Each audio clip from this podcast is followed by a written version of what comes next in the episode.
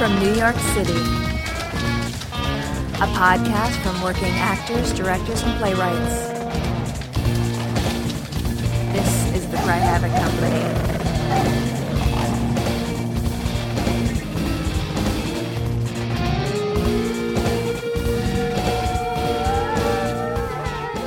Hello, welcome to the Cry Havoc podcast. Uh, today, around the table, we have Jenny Kirlin, I'm an actor. Jennifer Curfman. I'm an actor and a director. Tim Davis, I'm an actor and a writer. Kerry Flanagan, I'm an actor. uh, and Kitt Lavoie. I am a writer and a director.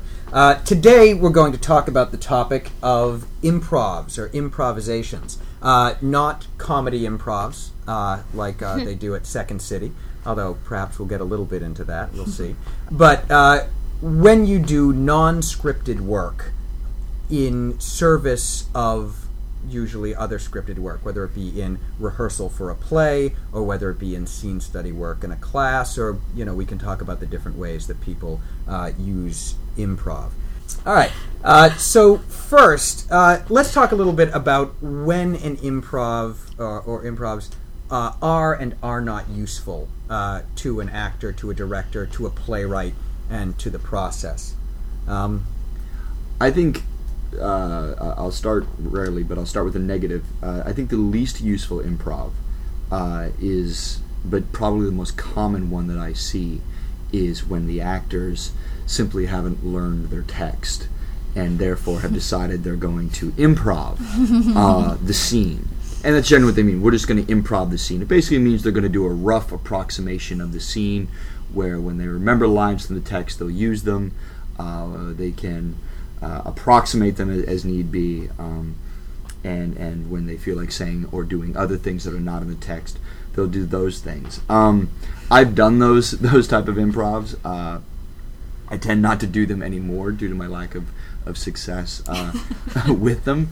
Um, it's what uh, it, it leads to what Arthur Penn once referred to uh, while telling me how success unsuccessful my, my improv was.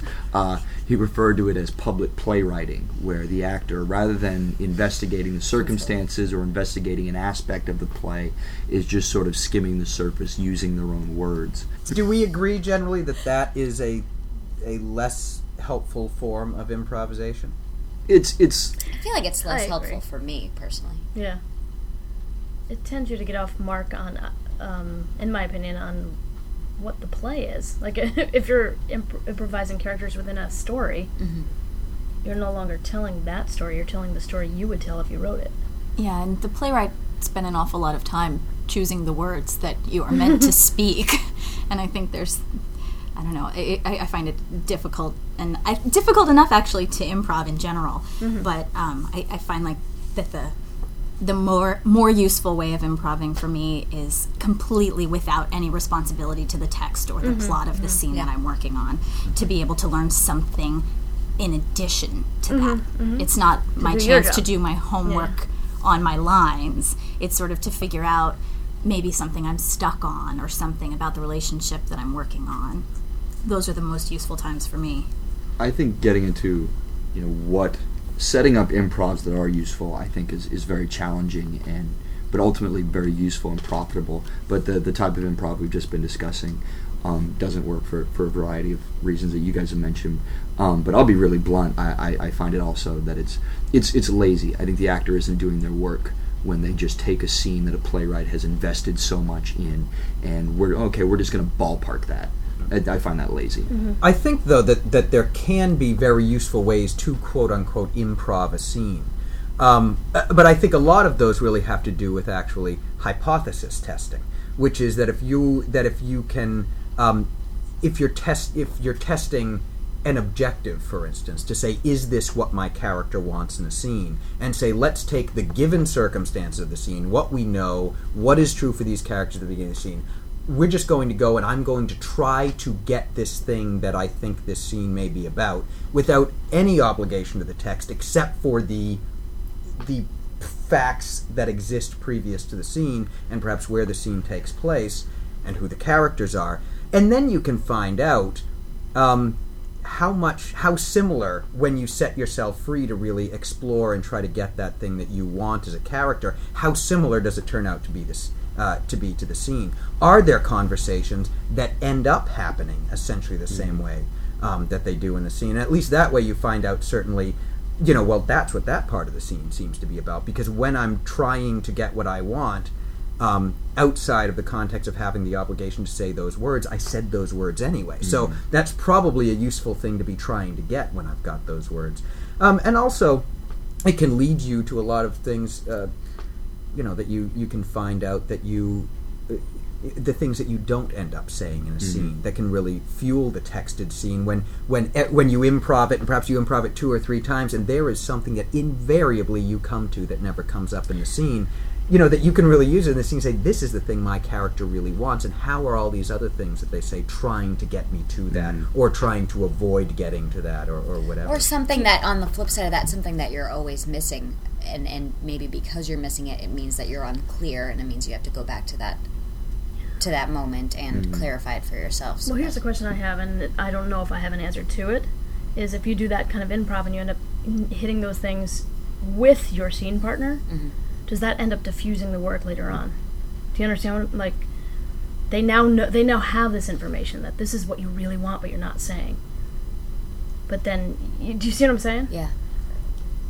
That's a question I always struggle with because I don't I don't know if Kind of revealing your secret, like revealing, revealing your yeah. secret in a way. to your partner. Well, I, I, I mean, I don't know if I I don't know what the answer is.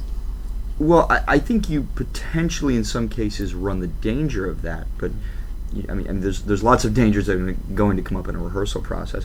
But I I, I don't think necessarily what it, it- it's not a requirement that whatever you discover in an improv uh, needs to be spoken. It needs to be verbalized.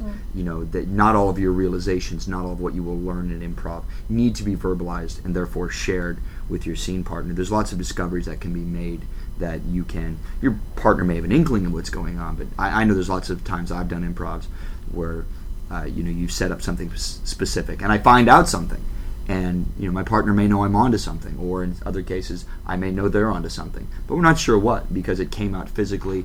It you know something that was said meant something different to both of us, um, and in I think those cases you try not to have too too long a conversation afterwards. I think most of the time after an improv.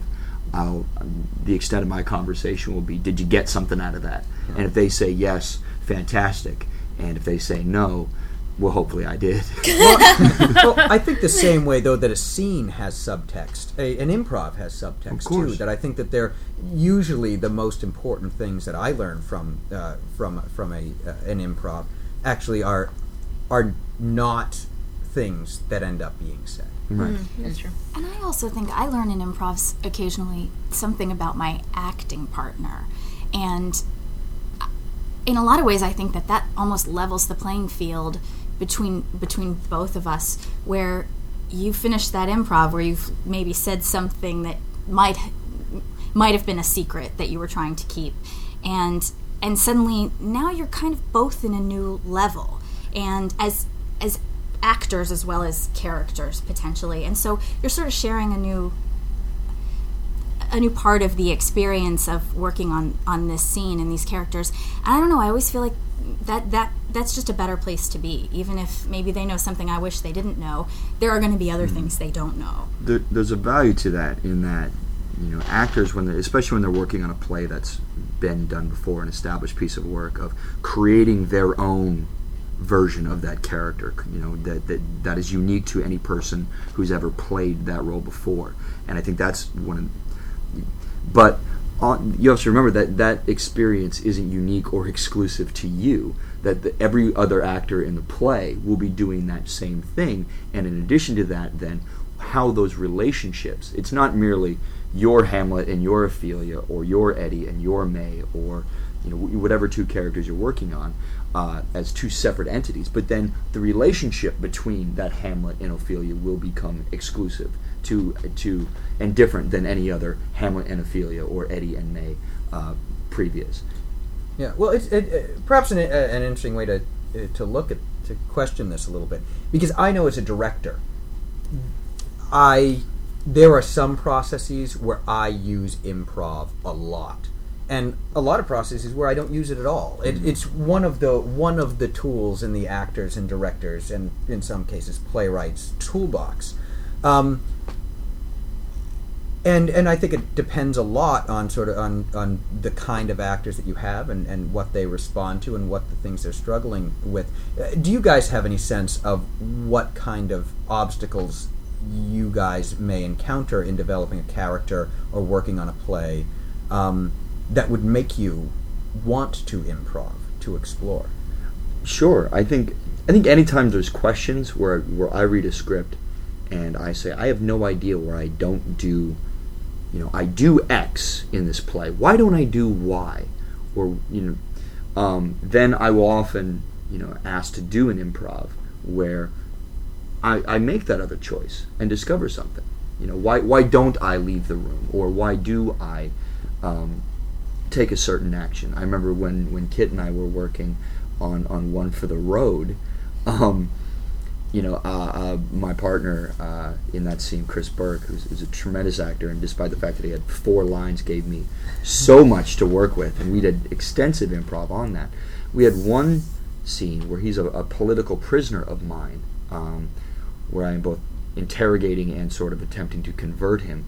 Uh, we had one rehearsal where he was so belligerent to me, I, I finally turned to Kitt, and I said, I don't know why I don't just kill this guy. And Kitt said, "Well, why don't you go find out?" So we we did a rehearsal where I you know had absolutely no patience with him, and and uh, pretty much the second he he I started my interrogation, and the second he got belligerent, I pulled out the gun and I shot him, um, and then realized that all the information that I needed I was never going to get from this man because I had just shot him. um, so you know, uh, I, I th- you know, I think your improvs, you know, what sets up a su- successful improv is setting up very specific goals for yourself, very specific uh, agendas for yourself, um, and and and I think that was a case of of having a very specific goal and, and what I was going to do.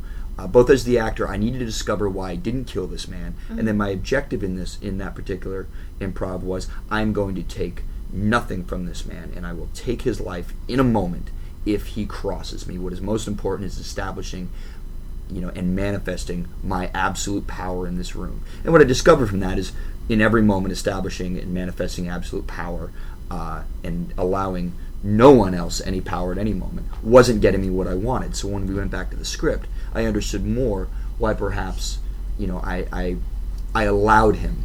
Um, power in certain cases. I think that that really that gets into something important with the idea uh, I mentioned before. But I, think it, it highlights it, the the hypothesis testing element of it, and I think as we get uh, in, a, in, a, in a few minutes into talking about how to effectively set up and execute an improv, um, you know that that a lot of it really is that idea of finding out if something is true or if something works, and sometimes a very successful improv is discovering that thing is not what's going on. That thing that I was exploring is not what is happening in this scene.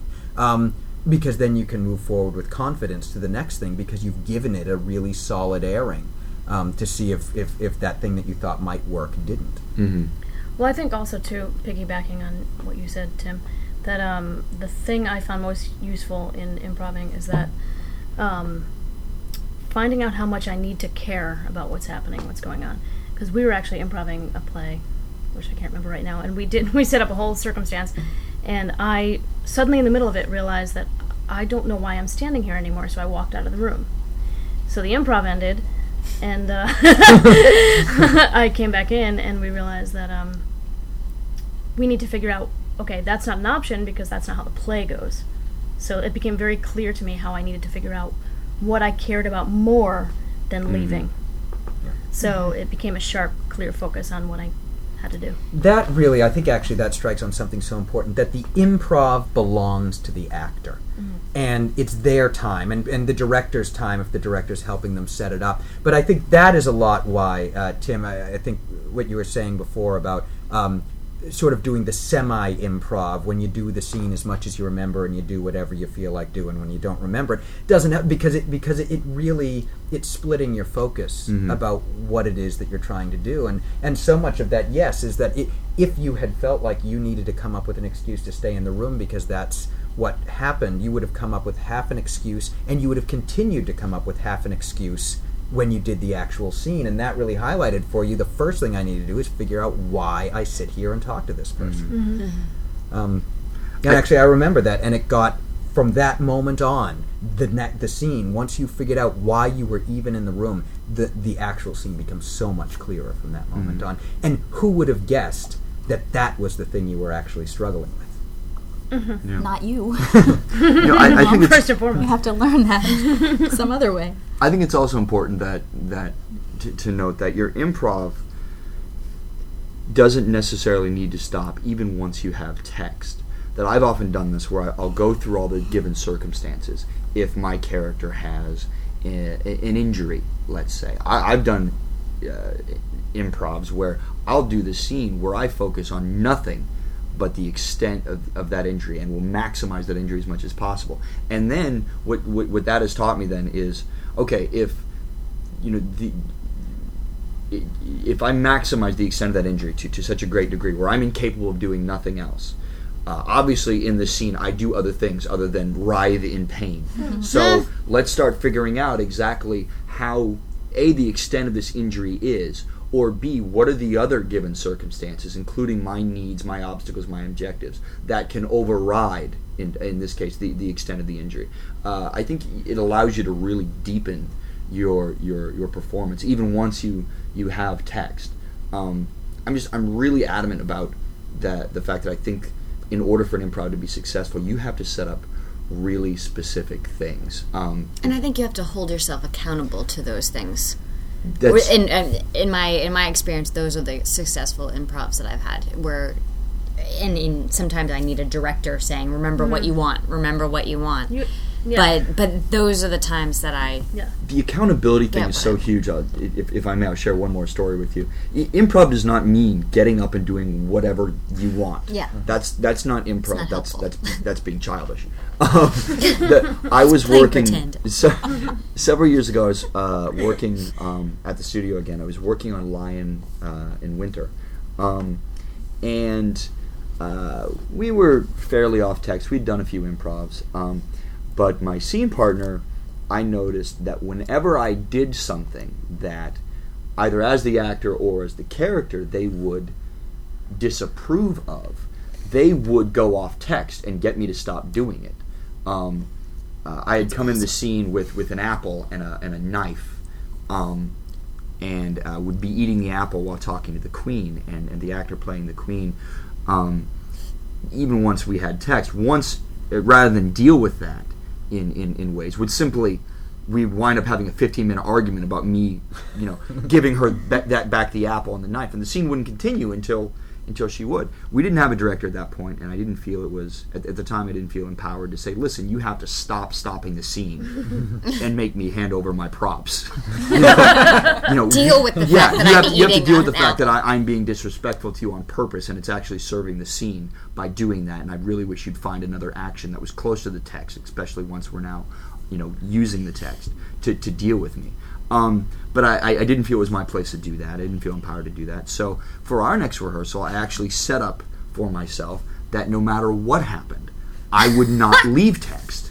No matter what happened, no matter what what uh, what actions took place, um, and it, that was an odd exercise to bring up. And considering the fact that we were still sort of in half improv, half text mode, um, when I explained um, to to the membership that that's what I was doing, they were up in arms about that. They're like, "Why would you do that to yourself? It's an improv. Do whatever the hell you want."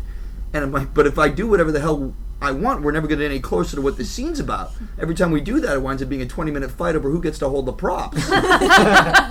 You know, we weren't doing Lion in Winter. Um, so I think you you know you have to set up you have to set up for yourself really really specific improvs um, in order for them to be successful. Because I, I think that the key is improvs wh- while they're for the actor, it is not to relieve the actor again to use your word of accountability.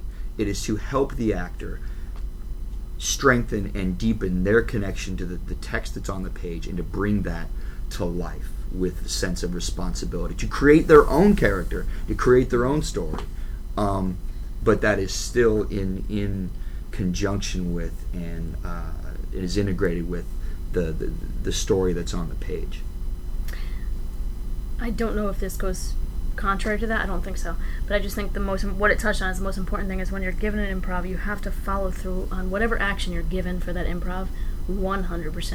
And I think a lot of times I've seen actors pull back and go to about 75% because they think they're going contrary to the text and the world of the text. So they can't any. And I, don't, I think the improv becomes useless in that sense. Does that make any sense? It does, but I'll counter that in, uh, slightly. Is I think in an improv you have to be aware, oh no. and, yeah, and, you, yeah. and you have you. And what I mean by that is, I think you always have to walk in with what your action is. Mm-hmm. But if you abandon that action, understand why you did. Oh. I've done that in a million improvs. Where I'm like, I'm coming in full board. I want this, and five minutes in, I completely abandon that, and Go to another go to action. another. Well, No, yeah, yeah. And you have to, as the actor, you have to be really honest with yourself again to be accountable and to to to analyze why that happened. Did that happen because you only went seventy percent and decided it wasn't that important to you? Well, then you have to find another way to make that important Mm-hmm. to you. Did you abandon it because you decided that's not what you really need from the scene or need from your partner, and what's really important is something else? Mm-hmm. And then evaluate whether that's applicable to the story you're telling or not. I think, I Yeah. think Although- the actor, you should be really Yeah. aware. Yeah, yeah. Although I, I will say to that that that actually is a pretty advanced and sophisticated thing to be able to do. Thank To- you. Well, well not to change, but to change responsibly. um, you know, but because I, I do think it gets, it is often the easy way out to, to decide not to go after that thing because it turns out to be hard. And I actually would recommend for people, if people start working with improv as a technique, for the first two years that you are doing improvs, always follow through to the end. Just so you know what it feels like. And if once you know what that does and what following through to the end can do for you, if after knowing that you find yourself in the middle of an improv that you decide, you know what, I'm better off changing tactics, then go. Then you can trust yourself that it's that important. Because it is extraordinary the surprising things that you can find out by following through on an improv. Um, and actually, one of one of my favorite examples. Uh, I'm not sure if I'm going to tell the one you think I I'm going to so. tell. Go ahead. um, and this actually wasn't quite an improv, but it, it, it's an example of following through to the end. Was we were doing Romeo and Juliet, um, and uh, it was a, a production where Jenny was playing Romeo. We actually talked about a production where Jenny played Romeo uh, in, in earlier Different episodes. This is a different production. This is what I do. this is what Jenny does. Um, and uh, Will Harper, who's a member of our of our company, um, was playing Friar Lawrence, and there was something that I had set up, and actually I'll talk about this in a minute about the importance of this, but wanted to give them uh, opposing and mutually exclusive objectives for them to work with. And sometimes, and actually, I'll again talk about this in a minute why it's important. Perhaps I'm telling this in the wrong order, but um, but that the uh, that I wanted to give them something physical um, to separate them and, and to and to find the conflict over. And so it's the scene between Romeo and, and Friar Lawrence, where Romeo's trying to convince Friar Lawrence to fix his world, essentially. And um, what I had said to Will, who was playing Friar Lawrence, is get Jenny into this side room. There was a rehearsal room with a side room, and I said, get her in there. That's all I want you to do. Don't worry about anything else. And told Jenny, whatever you do, stay out of that side room. And with the idea being that if they really were trying to do that, they were going to uncover surprising things in the actual con- uh, conflict of the scene just by having conflict while saying the words. It wasn't technically an improv. And Jenny said, um, "Why can't Why can't I go? Why, why can't I go in that room?" And I said, Privately to "What? you. Yeah, privately to me. They didn't know what I was setting up." And I, and I said, "Well, there's a cougar in that room. You can't go in." It, I don't. I. It was probably not the the best reason I could have given. but it turned out to be because what I did not anticipate, and she took that totally to heart. I thought that would keep her out of the room. What she ended up doing was trying to keep Will from going in that room because she didn't want him to be hurt. and By the these cougar. extraordinary things happen, and the layers that we found in the relationship between you two, where even in the heat of this fight that you two were having, that you still loved him enough to want to protect him from danger.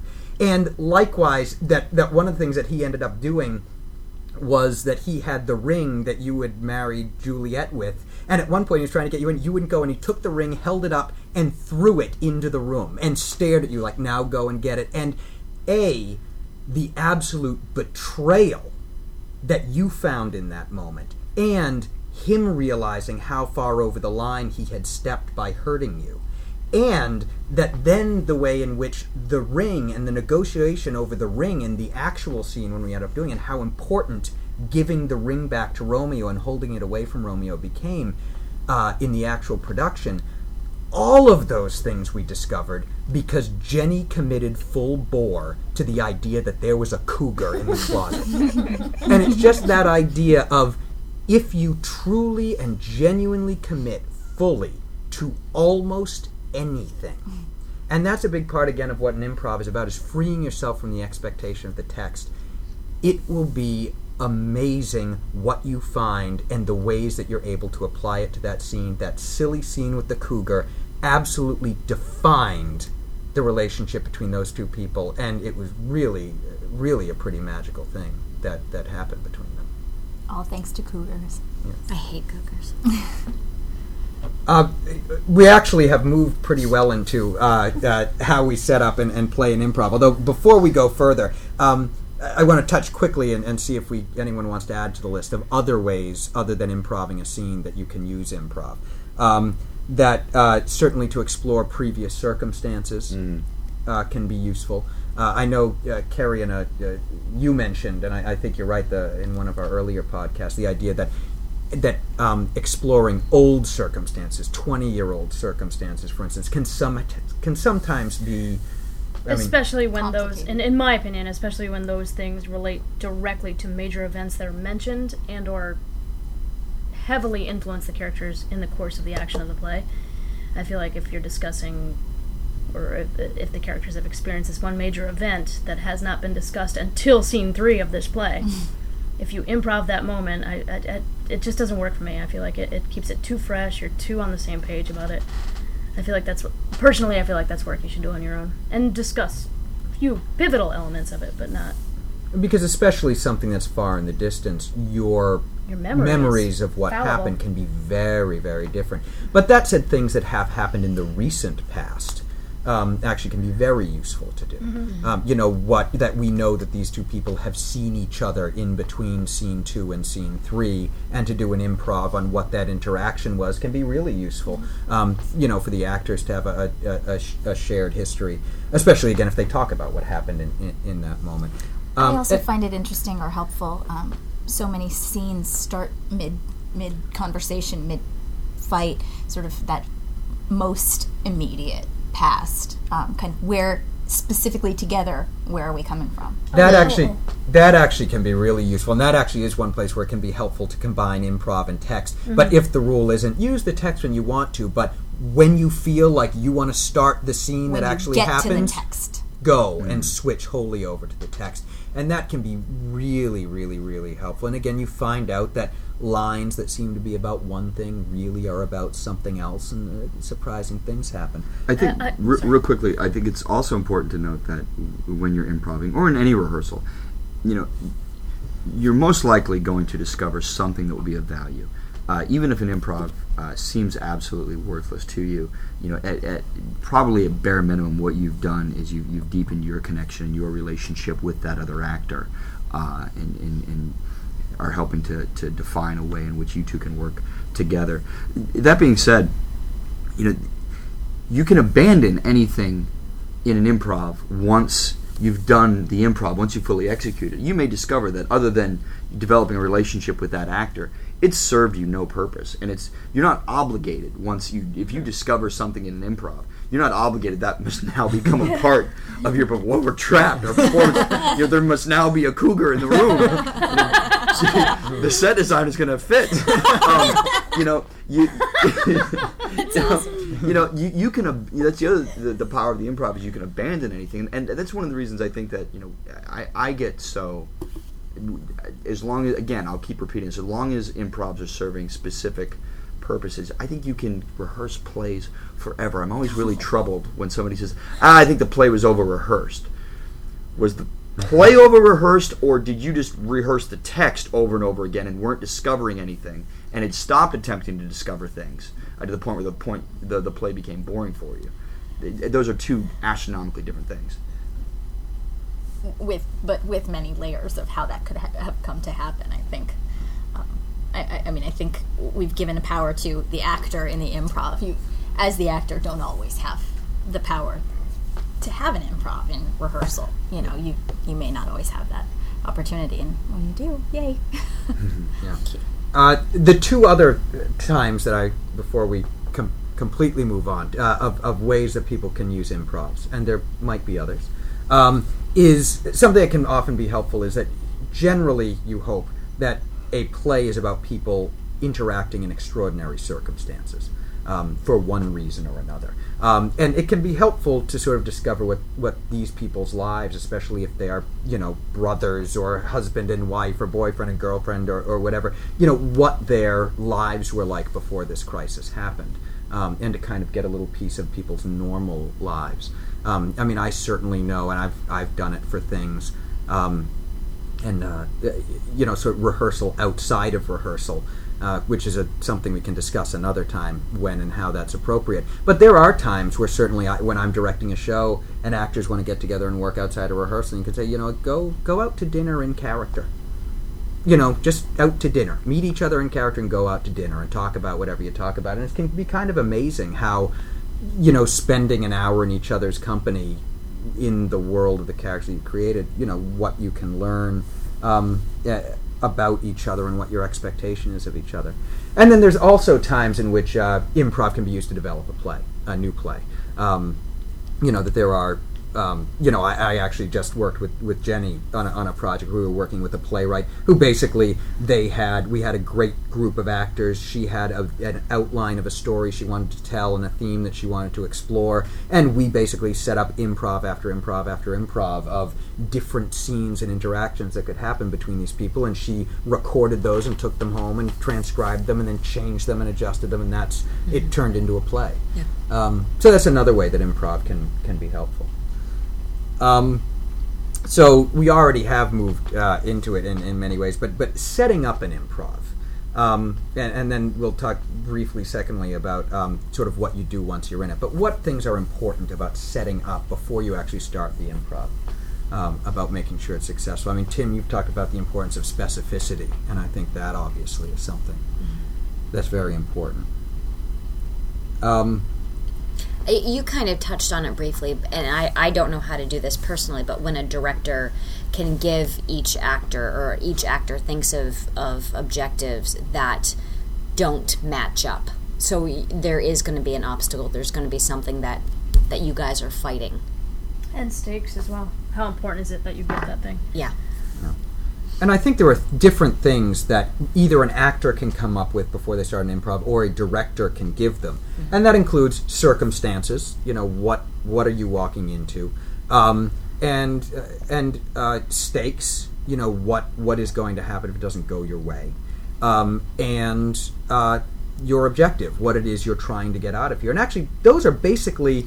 I I feel like you shouldn't walk into an improv unless you've got all three of those things. And a lot of times it can be you know the circumstances are the circumstances at this point in the play. I mean you don't have to get too deeply into it but sometimes it can be the circumstances are at this point in the play but let's imagine that you actually have already gotten the call from your mother or whatever it is and how does that affect the situation? I've actually found, wi- and, and this relates to stakes, but a lot of good improvs I feel like have time time stakes. Like something's you need to get whatever you need to get done in five minutes, two minutes. The clock's ticking. Someone's going to enter the room. That that kind of thing that really really gets both people moving immediately towards what they want. It's a very helpful tool I find.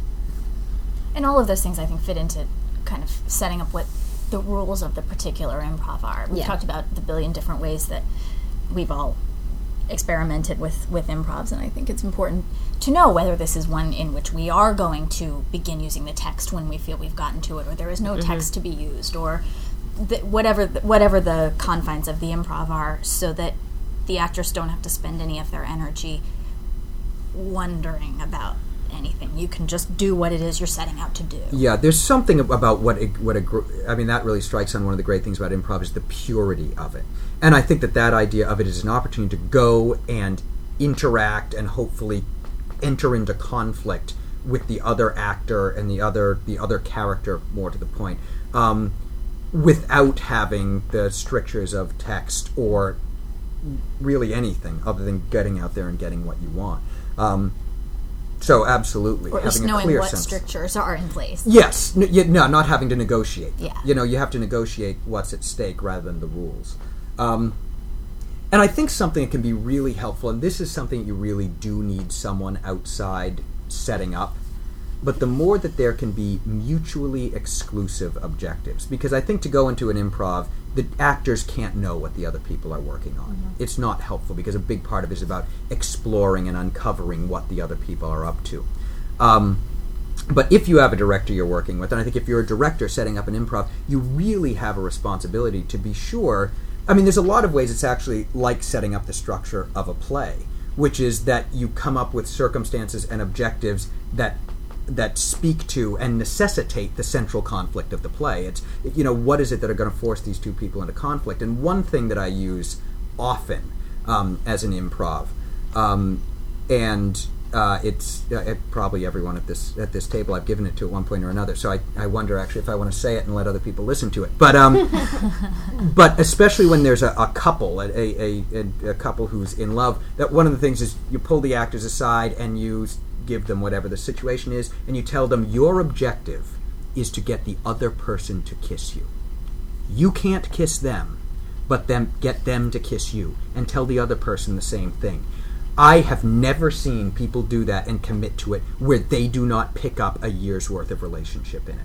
Um, because there really is this negotiation and trying to be attractive to the other person and find out about what the other person wants and needs and try to give it to them and uh, all of those things, but that you you cannot be the one to seal the deal. And technically, if they end up kissing, it's someone has has lost.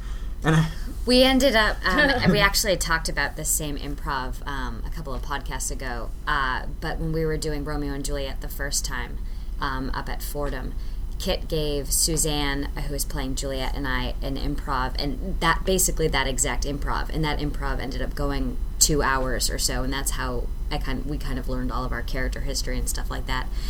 And um, we ended up ending it with a thumb wrestling match and the agreement was whoever won uh, the other person had to kiss them so that's how we ended up ending the improv without because we knew you know what i mean But what's important about that too is that you guys discovered what the other person wanted. You didn't know walking in. Yeah, yeah, And I yeah, think that there's so much actually about having an improv, and there's actually something especially about having an improv with a partner who you trust has set something very clear for themselves, or who you trust has had a director set themselves very clear, that it makes you very aware of the other actor and the other character and what they want because you realize you're not going to get what you want from the text. You need to get it from them. And ultimately, when you're playing a role and you're playing it with the text, you need to be trying to get what you want from the other person. Um, and it just is, is a really great way to create connection. I'll go you one better on the on the kissing and losing uh, in, in terms of tell. in terms of improvs. But I think the point you just made is, is really important too, which is that you know when you're developing a character that it, that this character doesn't exist. Uh, is not necessarily the, the, the center of the universe, and merely the play and the other actors merely operate, or you know, an orbit around you. That there's relationships that, that need to be uh, uh, developed. Um, uh, I was the same play. Uh, Harold Pinter's One for the Road. Uh, we did a lot of improv on it, and uh, my partner for one of the scenes, Dina Mendez, who was playing the, the wife of the gentleman that I, I shot in an improv earlier, uh, Kitt had given me the uh, uh, the the the uh, objective that I needed to get her to kiss me. Now, I'm a man; she's a woman. Uh, I had a very clear idea on what getting her to kiss me would mean. Uh, for me, that was completely about the power of, of seduction, and uh, so I had, a, I had a very clear. I went into that into that improv with a very clear understanding of of if I were to succeed, how this thing was going to play out. Um, and we went for it, and I, I do not know what what particular uh, uh, work you gave her to work on in that improv, um, but by the end of it, um, she was in complete defiance, uh, yet realized she was sort of out of options, and she literally looked across from me with as much contempt and and disgust as you possibly could have, and leaned forward and pecked me on the cheek, or not on the cheek. I'm sorry, pecked me on the lips. But it was about as unpassionate, unsexy, about as angry and as as as uh, it was possibly the most rebellious act she did in that room in in in a a, a scene of rebellious acts. And despite the fact that I achieved exactly what I'd said I would achieve, I was defeated because because it wasn't only about achieving what I wanted; it was about how I achieved it, and and that was not how I had imagined. You know, my expectations were not met in how I expected to achieve that. So you're constantly surprised, even when you win. Yeah, I, had a, I have a very vivid memory of that. And again, the, the, the play is about this family who are held in a prison and being tortured. And your character is the commandant of the prison. It's a, it's a really fascinating play, and everyone should read it. Harold Pinter wrote it. Uh, um, but um, uh, but uh, actually, what she was working with was something that had to do with her, with protecting her son and that you guys actually, in terms of it being an improv, you guys actually were on text for that, um, as I recall. Um, you know, so you weren't able to ask her to kiss you. You had it had to be Right. a physical thing. But that what she, but I, but what she did, which I, I think again was was uh, really interesting and really playing hardball, was she figured out what you wanted. What she was working on was about protecting her son. And she realized because you did begin to threaten her son, your lines talking about her son became about if you don't kiss me, something will happen to him. And so she did what she needed to do to protect her son. And yes, you got exactly what you were aiming for, but you lost.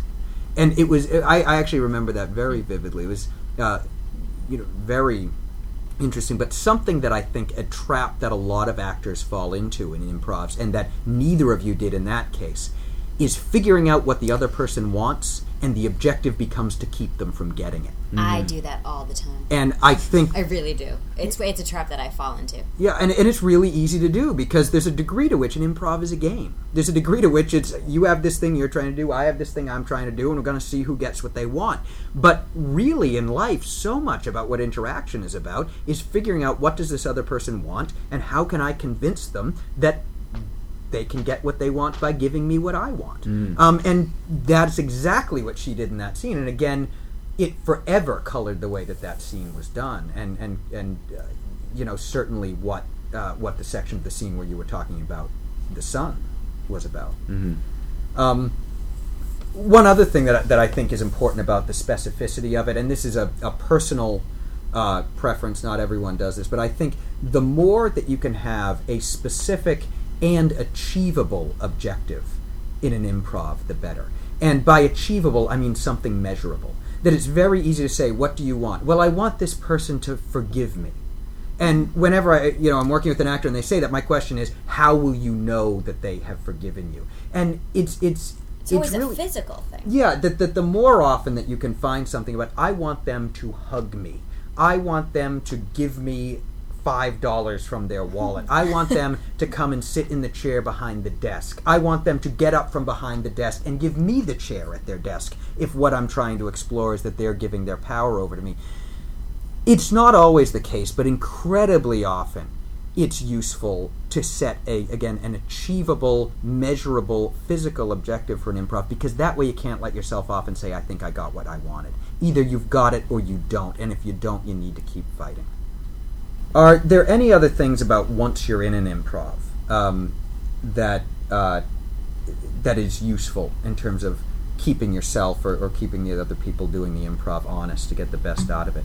Um, something actually, Kerry, that you mentioned before that I, I think is, is worth bringing up is that it's okay to leave the room in an improv. that can be one of the best things that you can do if your character would leave the room. Um, for a number of reasons. Because one, it might illustrate to you that you don't have a strong enough reason to stay in the room. But very often, it, there are times, which is like what happens in life, where you storm out of the room and slam the door behind you, and you go, "Damn it! I wish I had said so and so."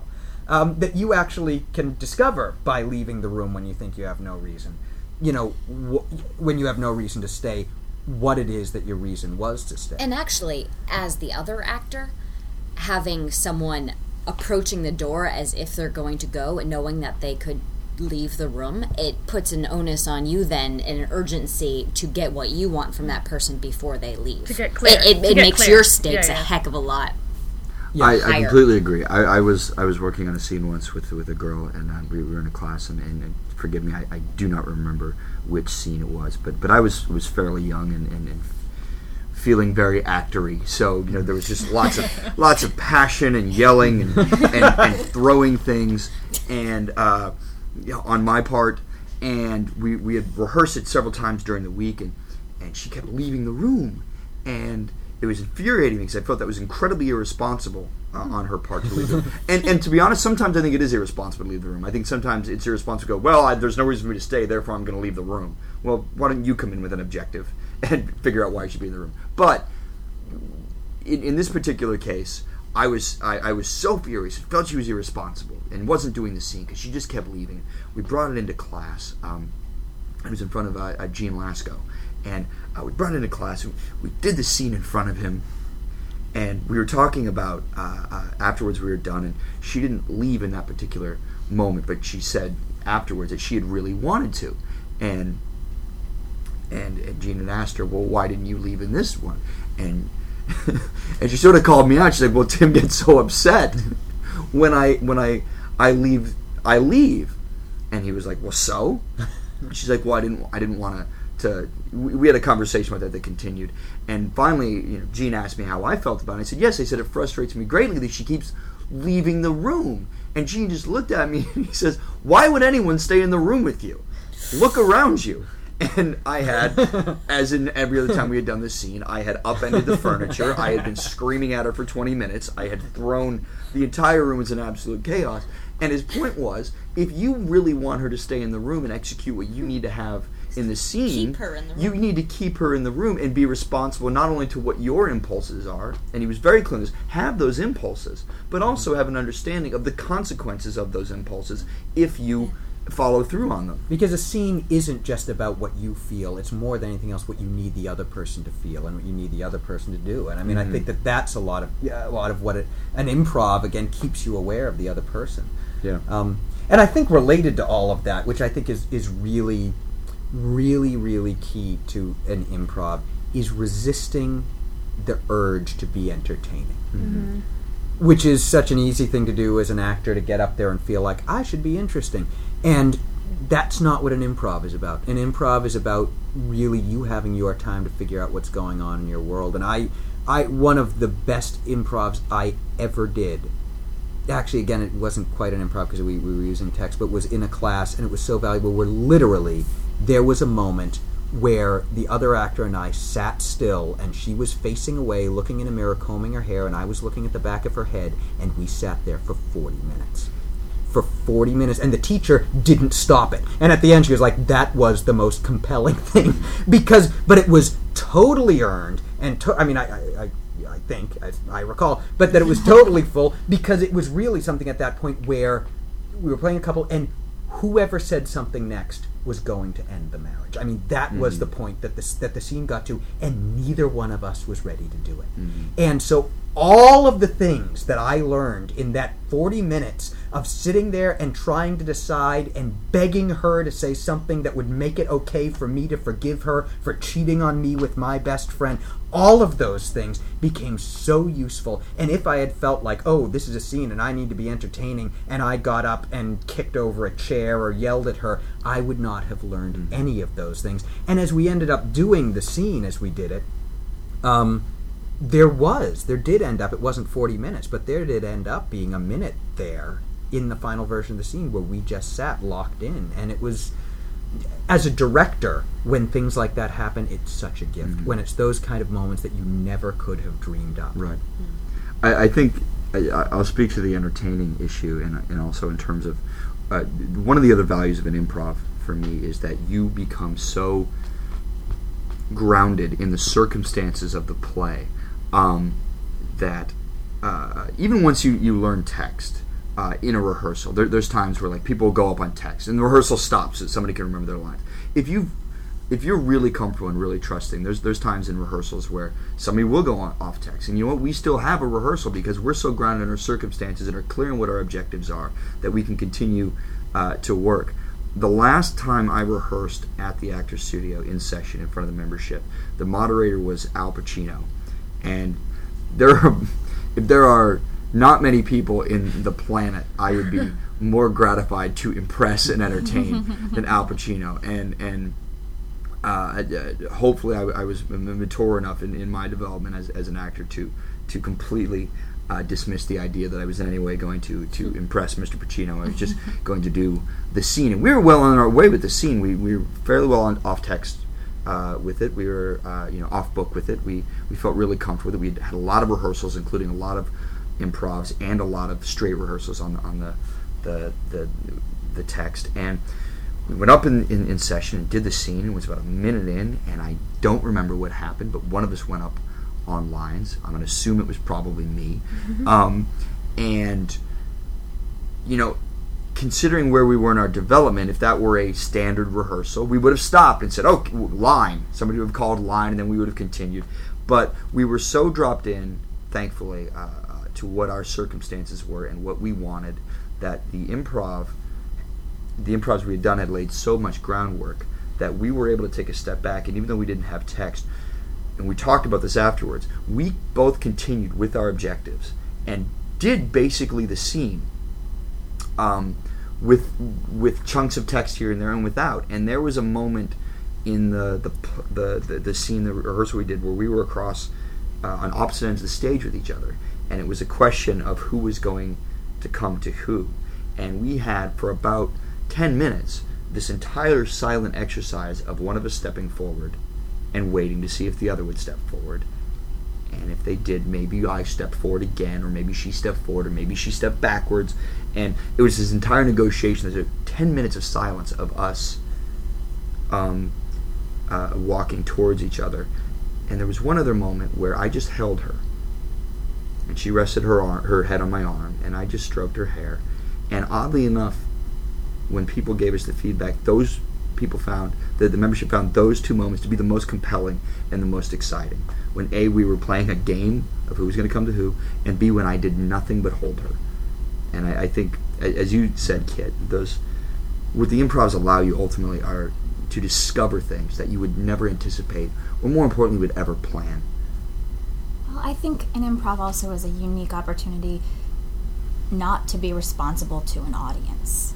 I think we've talked about it as an actor's tool, and directors learn from it, and, and actors learn from it. But I think what you're talking about about moments where you're not speaking, or it's not your responsibility to be heard. It's not your responsibility to the text. It is your responsibility to your objective for that particular improv for that particular exercise and i think that's a gift you don't always have that opportunity in rehearsal and in performance and it's it's kind of a, a terrific opportunity really to ground yourself and learn whatever it is that you can in that space. Excellent. I think that's a good place to wrap up. Thank you, Jenny and Jen and Tim and Kerry. If you have not subscribed yet to the Cry Havoc podcast, please do so at iTunes.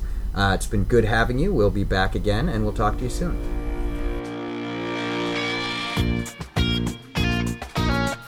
You can learn more about the Cry Havoc Company at cryhavoccompany.org.